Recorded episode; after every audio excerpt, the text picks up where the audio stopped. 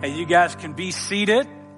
Hey, my name is Mark. If uh, you are new or newer here, we've not had a chance to meet. I'm on staff here. I'm one of the pastors, and I oversee our next steps process. And so, if you're new and you want to start to talk about what it looks like to get involved, maybe through serving, possibly through getting involved in a group, I would love to talk with you about what that looks like.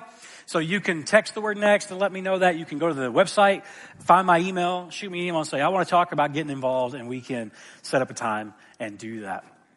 As we continue in our series this morning, The Blessed Life, I'd like to start with telling you a story about what I usually talk about, and that is my kids. Kids provide great sermon material. It's just rich, rich stuff. So we live, we don't live in the country, but if you come to our house, it sort of feels like we're in the country. There's farms all around us and there's some undeveloped lots next to us. So there's about seven acres of woods next to us. We are really good friends with our neighbors. So our kids have quite a bit of freedom in our neighborhood. You might think too much freedom after this story. And so they're allowed to kind of go and play. We encourage get outside and go do something productive with your time and they're required to tell us where they're going and what they're doing. Like, don't just run out the house. Tell us where you're going, what you're doing. And so there was a beautiful day, this is several years ago. I am sure that my son told me what he was getting ready to do. I feel pretty confident. He's a pretty good rule follower. He probably came and said, Dad, me and the boy next door, we're going into the woods. I don't know if I ever heard that, to be honest. I was probably in the middle of a project and was like, yeah, yeah, yeah, okay, and went on with what I was doing. So him and his buddy, they, they go off into the woods. Beautiful day to be a little kid stomping around in the woods. It's great. They, they're gone for a while and they come back into the yard and you can see they are filthy. I mean, they are covered head to toe in mud. And part of me's like, that's good. You know, like go out and, and just be a kid. And so, you know, they're playing in the yard. I can kind of see them. And eventually it's time to come in and get cleaned up. Time to come in and get washed up. And as he's coming towards the house, he's complaining of itching. He's like, ah, I'm, I'm, itching. I'm irritable. I'm mad, you know? And so my wife is getting him ready to get, get him in the bath. And so as she gets ready to get him in, that's when she discovers this is not mud all over him. These are, I don't know how many little ticks all over his body. I love it. Every mom in here is like, vomit. He is covered in little seed ticks. He and his buddy had gone through the woods and somehow got infested. It wasn't specks of mud all over him. It were, it was ticks. So you can imagine once he discovers this, what his reaction is. I mean, he's full blown tears, right? His mom is panicking. I'm yelling, why didn't you tell me where you were going? And I'm sure he did. And it was a, it was a process to get them all removed. They were everywhere, if you understand. And so it's a, it was a painful process. Uh, by the way, I ran this story by him and he said, that's fine, dad, you can share this. So I mean, it was a painful process to get them all removed. It was a little bit of an embarrassing process for him to discover where all these things were and to get them all off his body. The neighborhood boy is still alive, so I assume they picked all the ticks off of him too. Right, but he was covered and finally we get him cleaned up. Finally he's settled in and his mom can start, stop panicking. He stops crying. I stop yelling. And now we can share that story with you and laugh about it. You know, but I think there's a similarity between that little boy and getting covered in those ticks in our lives as adults. I'm going to switch and talk spiritually now. Isn't the same true in our spiritual lives that we can live this life and it's a beautiful life to live? We've got one and we go through life and yet it seems somehow we just get dirty, don't we? In our soul, in our heart. We're living life and we're having fun, but then all of a sudden we kind of look up and we're like, man, I'm, I'm filthy. I got some stuff going on in my soul that's just not healthy. And it's, it's disrupting my life. And so sometimes we're like that little kid who needs to get cleaned up, who needs to be made holy, made pure again. And so, friends, today we're going to talk about what it looks like to be made clean. In scripture, the word pure or holy or clean can sometimes be used kind of interchangeably. And so we're going to talk about what it looks like to be pure in heart. We're continuing in our series called The Blessed Life, and Jesus is going to instruct us on what it means for us to be pure in heart and what the result of that is. But I need to tell you that the end product is beautiful. Being cleaned up is great. The process to get there sometimes can be a little bit painful. It can be a little bit painful. For some of you, it can be a little bit embarrassing. You may have some things going on in your soul you don't want other people to know about.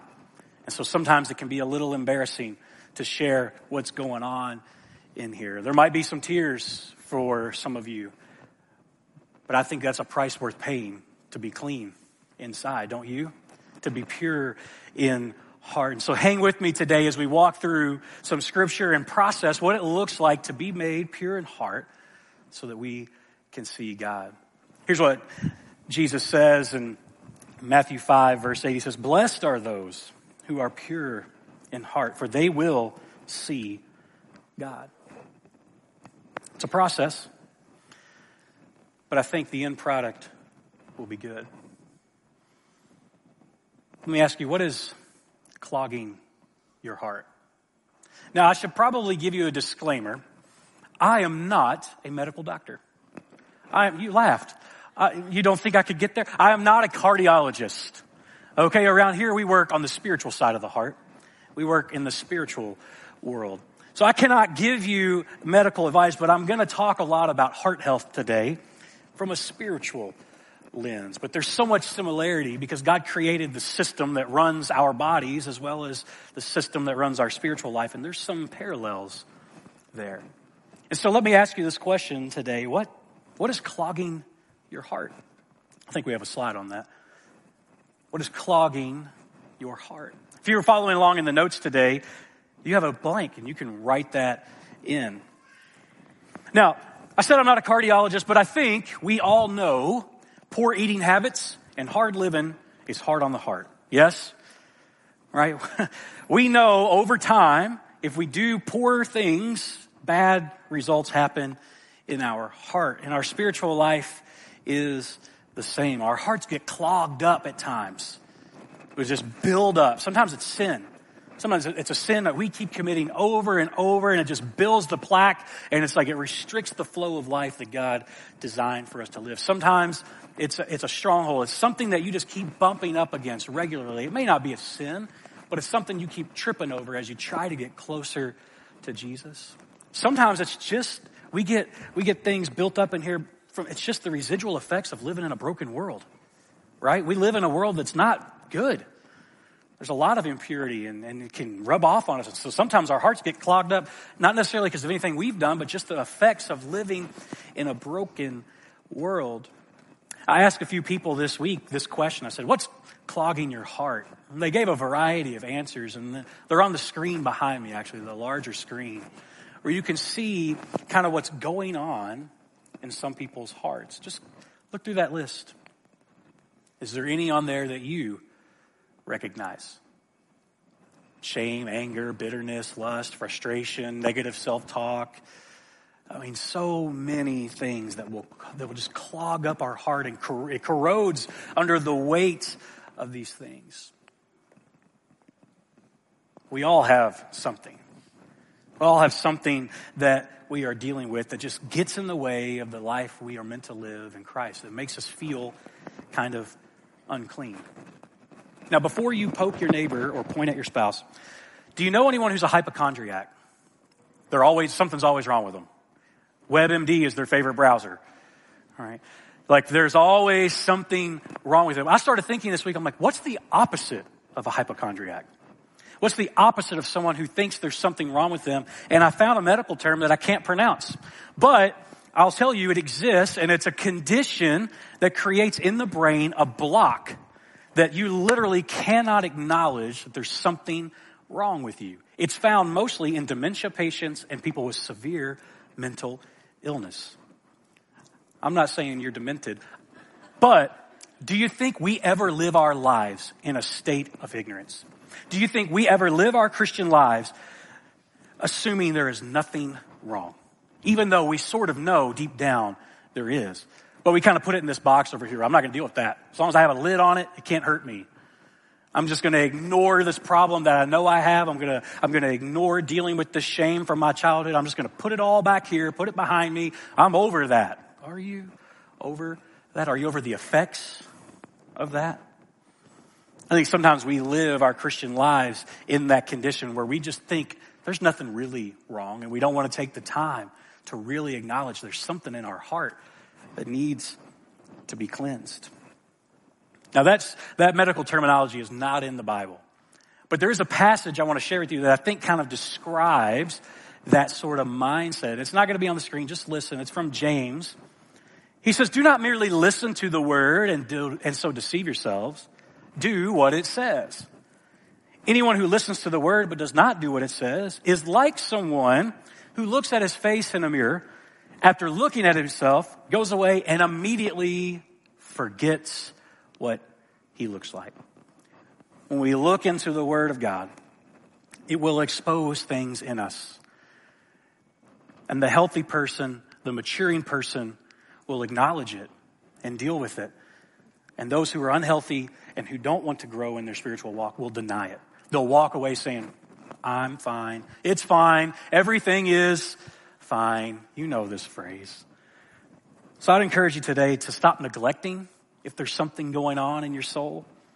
Stop diminishing it. Don't pretend it isn't there, but to reveal it to allow it to be cleaned. And so maybe you're asking yourself, okay, I need to acknowledge that I have a problem. I need to acknowledge there's something going on, sometimes in my heart and my soul, that I know gets in the way of me living a healthy life with Jesus. But then, of course, the question is, well, how do I clean it? How do I clean my heart? How do you clean your heart? And I need you to know this is not something we can do of our own power. We try to sometimes, don't we? I think every self help book is trying to answer this question. They're just missing the ultimate source of power, and that is the Holy Spirit that will help clean us from the inside out. Now, I've never, I've never had my heart operated on. Some of you probably have, right? You've like had heart surgeries and, you know, doctors, anytime you go in there, like, it's a simple procedure. We do this all the time. I'm like, it's the first time for me, doc. All right. Like, you're cutting open my chest and running a cable through my artery. Like, that's a big deal. That sounds pretty invasive, doesn't it?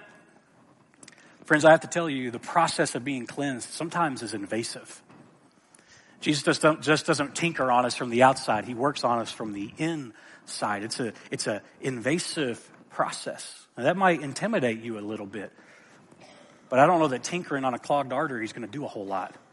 It requires an invasive procedure to remove whatever's blocking your heart. And the same can be true in our spiritual lives. We call this process kind of a biblical term that we'll use in, in the church world to describe being made pure or holy or being made clean is a word called sanctification. That's a big fancy church word for you. That just basically means the process of becoming more and more like Christ. That every day we surrender a little bit more of ourselves allow Him to clean us up just a little bit more from the inside out, knowing that we'll never be perfect. The goal of this is not to do the right things so that you're saved. The goal is to honor God and the, and the sacrifice He made as you begin to allow your heart to be made pure. We call that sanctification. Now, some of you might be thinking, well, this is, I've never heard that word, first of all. Second, you're like, haven't I already been made clean? Like I was baptized in water. Hasn't that made me clean? And the answer is yes, from a legal point of view. You see, you and I are lawbreakers. Anybody ever been pulled over by the police? Oh, you raised your hand. You're brave. if you've broken one law, you are a lawbreaker. That's the way it works. You, you broke the law. And in scripture, it says that if we, if we sin, if we break a law, we are a lawbreaker. None of us are exempt from that. All have fallen short of the glory of God. We have all broken God's law. Jesus did not. He lived a perfect life, and so he was able to be our substitute, the desert, to take the punishment that we deserved because of our sin. We call that in kind of church world justification. Two fancy church words for you this morning. Justification. That Jesus died on your behalf. He paid the penalty that you deserved. And so your record is wiped clean. When God looks at you, he sees Christ and what he did on the cross. And so from a legal perspective, you have been, your record has been wiped clean. But you would never tell your child, hey, you only need one bath and you're clean the rest of your life.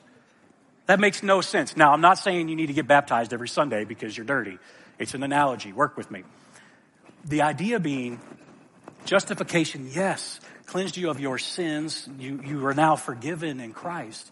But that then enters you into a relationship where you are walking with Jesus daily. He says, I've come to give an abundant life. So many of us stop when we get saved. So many of us just stop and we think that's the arrival point. I've been saved. I don't have to do anything else. And so I would say if you're in the same spiritual or emotional condition that you were in when you got baptized or when you first started attending church, you've not really given yourself to the process of cleansing. You've not really given yourself to the process of sanctification. You're just laying back and resting on the fact that Jesus died for you. And that's a beautiful thing. There can be no sanctification without first being made justified in Christ. But if that's where we stop, what happens is we are stunted in our growth. And that's why you can have a 50 year old man who's having a spiritual crisis, even though he's gone to church his whole life, because he's never truly given in to the process of being made clean by Christ. Sometimes we think, well, I got saved. What I need to do now is go to church, learn more about the Bible, and I'm good. And what happens is we think biblical knowledge and church attendance is the marker of spiritual maturity. And it's really not. Obedience is the marker of true spiritual maturity obeying what you know as it is revealed to you. You see, we're called to be made clean in Christ. We're never going to get there. It's not perfection, and we're not doing it to try to earn our salvation. We're doing it to honor what Jesus did for us. I think James gives us a good illustration of what it looks like maybe to be made clean, to be made holy, to be made pure in heart. Look at this passage with me. J- James says it like this. He says, humble yourselves before God. Resist the devil and he will flee from you. Come close to God and God will come close to you. Wash your hands, you sinners. Purify your hearts, for your loyalty is divided between God and the world. Let there be tears for what you have done. Let there be sorrow and deep grief. Let there be sadness instead of laughter and gloom instead of joy. Humble yourselves before the Lord, and He will lift you up. If you're taking notes, there's three words I really want to lift out of this text and help us understand today as a way to begin this process that we can do daily to be cleaned up from the filth that builds up because of life. And it's not sequential. It's not in, it's not do this, then this, then this. We like that, don't we? When someone tells me, just do this, this, and this. These are three things we do together that will help us become pure in heart. And the first thing I would say is resist the devil. He says, be humble. And a way to do that is to resist the devil, and he will flee from you. You're probably familiar with the group Alcoholics Anonymous. It's shortened to AA. There are other versions of that for those who deal with other addictions. You know what you'll never hear in an AA meeting? You should drink in moderation. You'll never hear that. You'll, you'll never hear at an AA meeting the key to a healthy life is balanced drinking. You'll never hear that because it's just not true. The key to sober living is to resist that thing at every turn, to create distance between yourself and whatever it is that you've become addicted to. Friends, that's how we have to view the enemy. We have to view him, we have to put distance between ourselves and the enemy. Because if we don't, the door is cracked open. The Bible calls that a foothold for the enemy. And a cracked door for the devil is a wide open door for the devil. And so we have to resist him all the time. To put distance between ourselves and the things we know that are not good for us so that we can resist him. And the Bible says he will flee because ain't nobody got time for that. He's got other souls he's got to work on. And so he'll flee from you if you choose to resist him and come closer to Christ. Look how Paul describes resisting the enemy in Ephesians 6. You've heard this before. It's the armor of God. But just follow along. It says Ephesians 6, 10 through 17. Finally, be strong in the Lord and in his mighty power. Notice it's not your power, in his mighty power. Put on the full armor of God so that you can take your stand against the devil's schemes. For our struggle is not against flesh and blood, but against the rulers, against the authorities, against the powers of the dark world, and against the spiritual forces of evil in the heavenly realms. Therefore, put on the full armor of God. Catch this. So that when the day of evil comes, you notice he said when, not if. If you've ever, you know, there's a lot we can learn from people who are overcoming addictions. They'll tell you it's not if I get tempted again, it's when I get tempted again. You see, we have to, we have to know that we will be tempted. Just because you believe in Jesus and He has saved you doesn't mean you're not going to be tempted in life. It doesn't mean the enemy is not going to try to attack you and send you off course. Right? The day is coming when you will be tempted and you will struggle. And he says, so do these things so that you're prepared to resist him. The worst plan you can have is to not have a plan. You'll give in every time because you've not decided ahead of time what you're going to do. So he says, do this. Put on the full armor of God so that when the day of evil comes, you may be able to stand your ground. And after you have done everything, to stand. So stand firm then, with the belt of truth buckled around your waist, with the breastplate of righteousness in place, with your feet fitted with the readiness that comes from the gospel of peace. In addition to all of this, take up the shield of faith, with which you extinguish all the flaming arrows of the evil one. Take the helmet of salvation and the sword of the Spirit, which is the word of God. We don't have time this morning to go through every piece of that armor. There are some great studies that have been written about that where it can break it down. Why did he arrange it in that way? Here's the big picture. Be ready.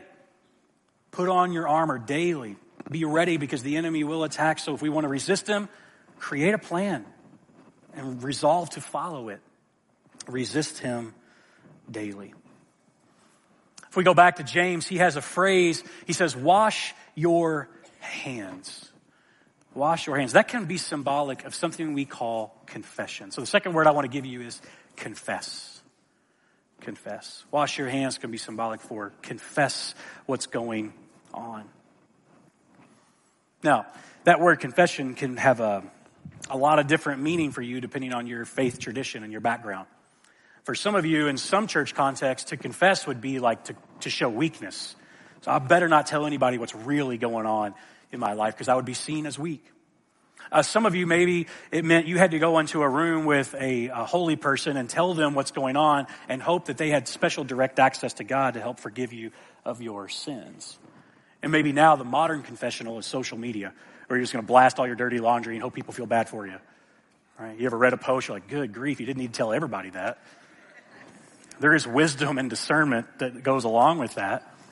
None of those are healthy forms or biblical forms of confession. Confession simply means sharing with God regularly what's going on in here and sharing that with others who you know that will help you. It's a twofold process. It's confessing to God, yes, and then confessing to others who can help you navigate that journey. Listen to two scriptures here that kind of support this. James says, therefore confess your sins to one another and pray for one another that you may be healed. The prayer of a righteous person has great power as it is working. And John says, if we confess our sins, He, Jesus, is faithful and just to forgive us our sins and cleanse us from all unrighteousness. They're going to put on the screen again all those things that clog up our hearts. They're going to put that behind me again. And I just want you to take a moment. I want to challenge you. If there's something on that list that you resonate with, would you write it down? Maybe make a mental note, take out your phone and type it in. If, if, that, if a word on that list kind of spurs something else in you and you're like, yeah, this is something I really struggle with, would you write it down? Sometimes the first step to being cleansed is to know that you have a problem. So write it down. Make a mental note. What is it that I really have going on inside of here that I need help being cleaned from? Some of you are thinking, I mean, I don't know, I feel pretty clean. I'd say, watch out. You might be the dirtiest of us all. You might need to confess that because none of us are truly clean. But then some of you might be thinking, I'm too dirty to be made clean. And I'd say, watch out because God has a way of taking people that think they're too dirty and turning them into powerful followers of Him. The Old Testament gives us witnesses to that. So there's none of us that get to escape the fact that we have some uncleanliness in our souls. And so what is it for you that's clogging up your heart? And you know, if you ignore it, eventually it will give you a heart attack. Now, I don't mean like a literal heart attack, a spiritual crisis.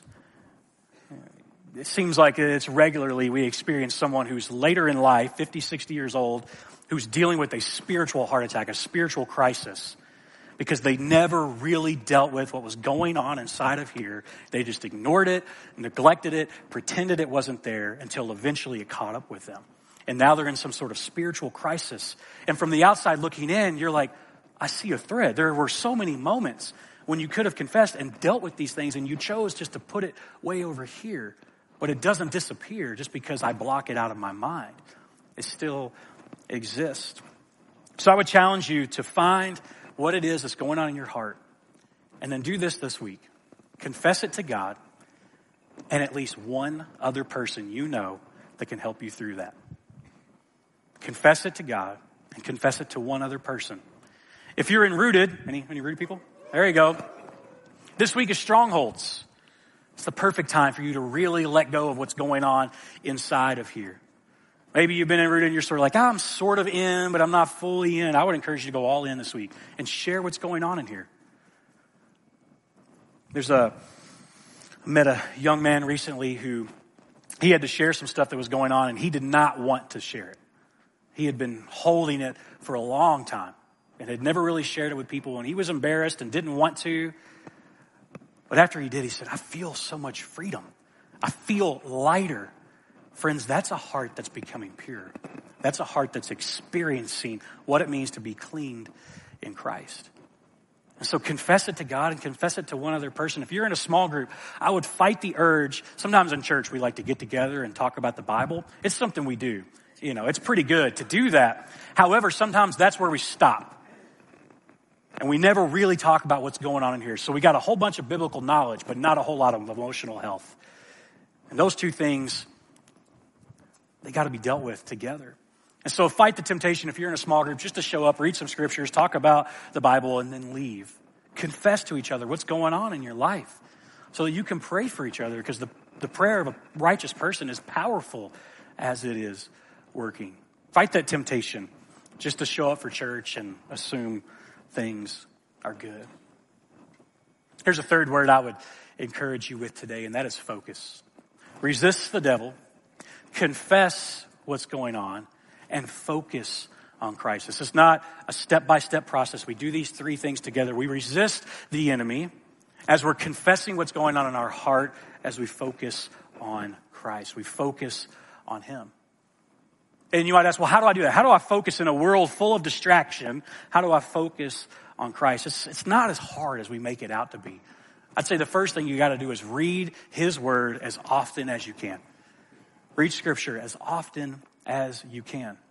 I saw, I saw a funny video the other day. It said, if we read our Bibles like we check our phones, and I mean, the guy's standing at the urinal reading his Bible, he's, he's over here, you know, it's like, you think about the places we read our phone, we look at our phone. If we, uh, if we read our Bibles like we checked our phones, how much more we could be transformed.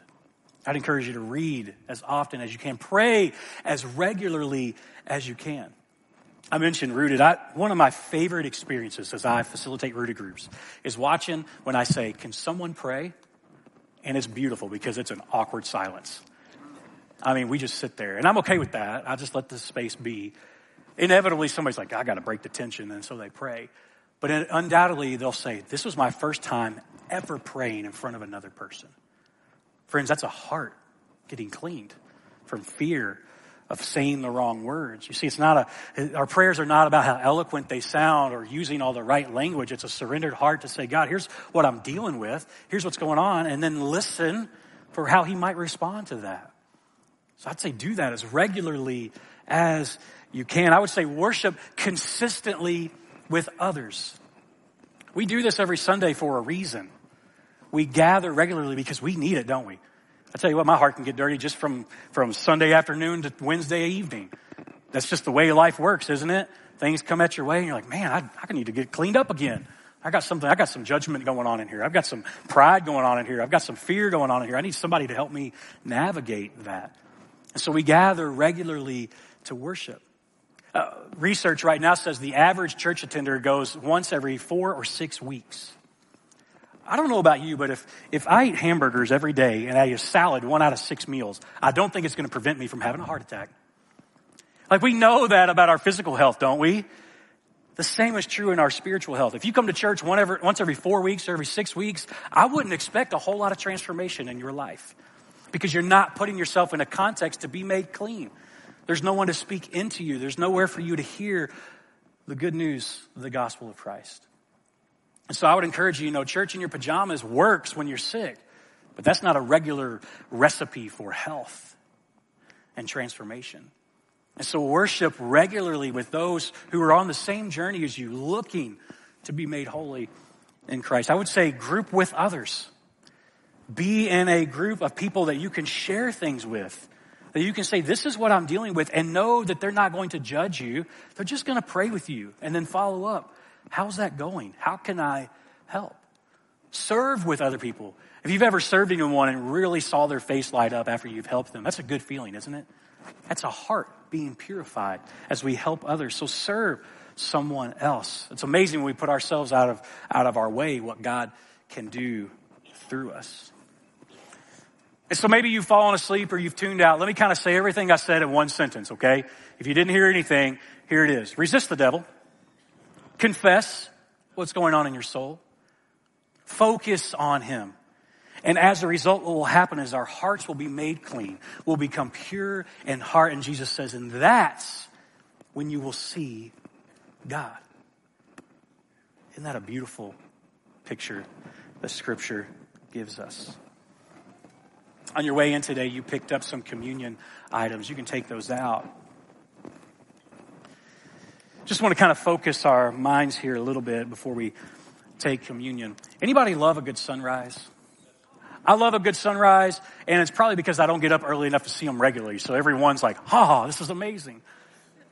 But every fall and into the early winter, uh, I go hunting. It's just a, something, a hobby I've, I've kind of developed and enjoy doing. And I better look forward to something other than getting a deer because I, that's not been my luck so far. But you sit out and you're, you're just waiting. It's quiet. You're sitting in a stand in a tree before the sun ever comes up. You want to be out there well before daylight begins to break. But you're sitting there and you, before you ever see the light, you can sense that it's coming. The sky kind of begins to light up a little bit. The, the woods kind of come to life. You hear the, the wind start to pick up. You hear the animals start to kind of move around. You can even kind of begin to feel the warmth of the weather beginning to change. Like the sun still hasn't broken above the horizon, but you can sort of feel the warmth that's already starting to come from the sunlight. Friends, I think kind of being pure in heart, being clean is sort of like that. You see, we're waiting for the sun to rise. We're waiting to join heaven. We're waiting for our eternal home. But that doesn't mean we have to live in sorrow until then and in defeat. You see, he says we can be made pure and we can see him. The word that Jesus uses to, de- to describe being seen is sort of a dual purpose. It doesn't mean just waiting to see Jesus in the end. It means to see him now as we wait to see him forever. And so much like that sunrise, we can feel the warmth of what it looks like to follow Jesus. Our lives can be transformed. Things can come to life for us as long as we're resisting the enemy and we're confessing what's going on in here and we're focusing on Him, we will see Him and we will see mighty things that He can do in our lives and in our hearts if we would just be pure in heart and then we could see God. I'm going to pray for you and then we're going to take communion as you're ready. God, thank you for saving us. None of this means anything if you didn't die on the cross and raise from the dead. And so, God, we don't try to put ourselves and cleaning ourselves up ahead of what you've done for us. Thank you for, for cleaning us up of our sin, trading your perfection for our unrighteousness, burying that in the grave and rising again. But God, we pray that while we wait to see you forever in glory, that we give ourselves over to you and surrender, that daily we allow you to purify our hearts so that we can see you. God, this world is hard to live in. You know that. Jesus, you faced rejection. You faced persecution. You know what it feels like to live this life. And so you give us insight into how to be made pure while we wait to be made perfect in you. So I pray for those of us who have been following you a long time that we haven't become numb to the fact that our hearts sometimes get cluttered up and clogged up and help us to confess those things. And God, I pray for those who have yet to really give themselves to you. Sometimes we get it backwards. We want to try to clean ourselves up before we come to you. No, we come to you and then allow you to clean us up over a lifetime. So, God, we're just going to take some time now. We're going to remember your sacrifice and reflect on what we need to do to be pure in heart. Because, God, I think I can speak on these people's behalf. We want to see you. We want to see you forever in heaven. But we want to see glimpses of you now, to feel your warmth, to experience the life that you've given us. It's in your precious name that we pray. Amen.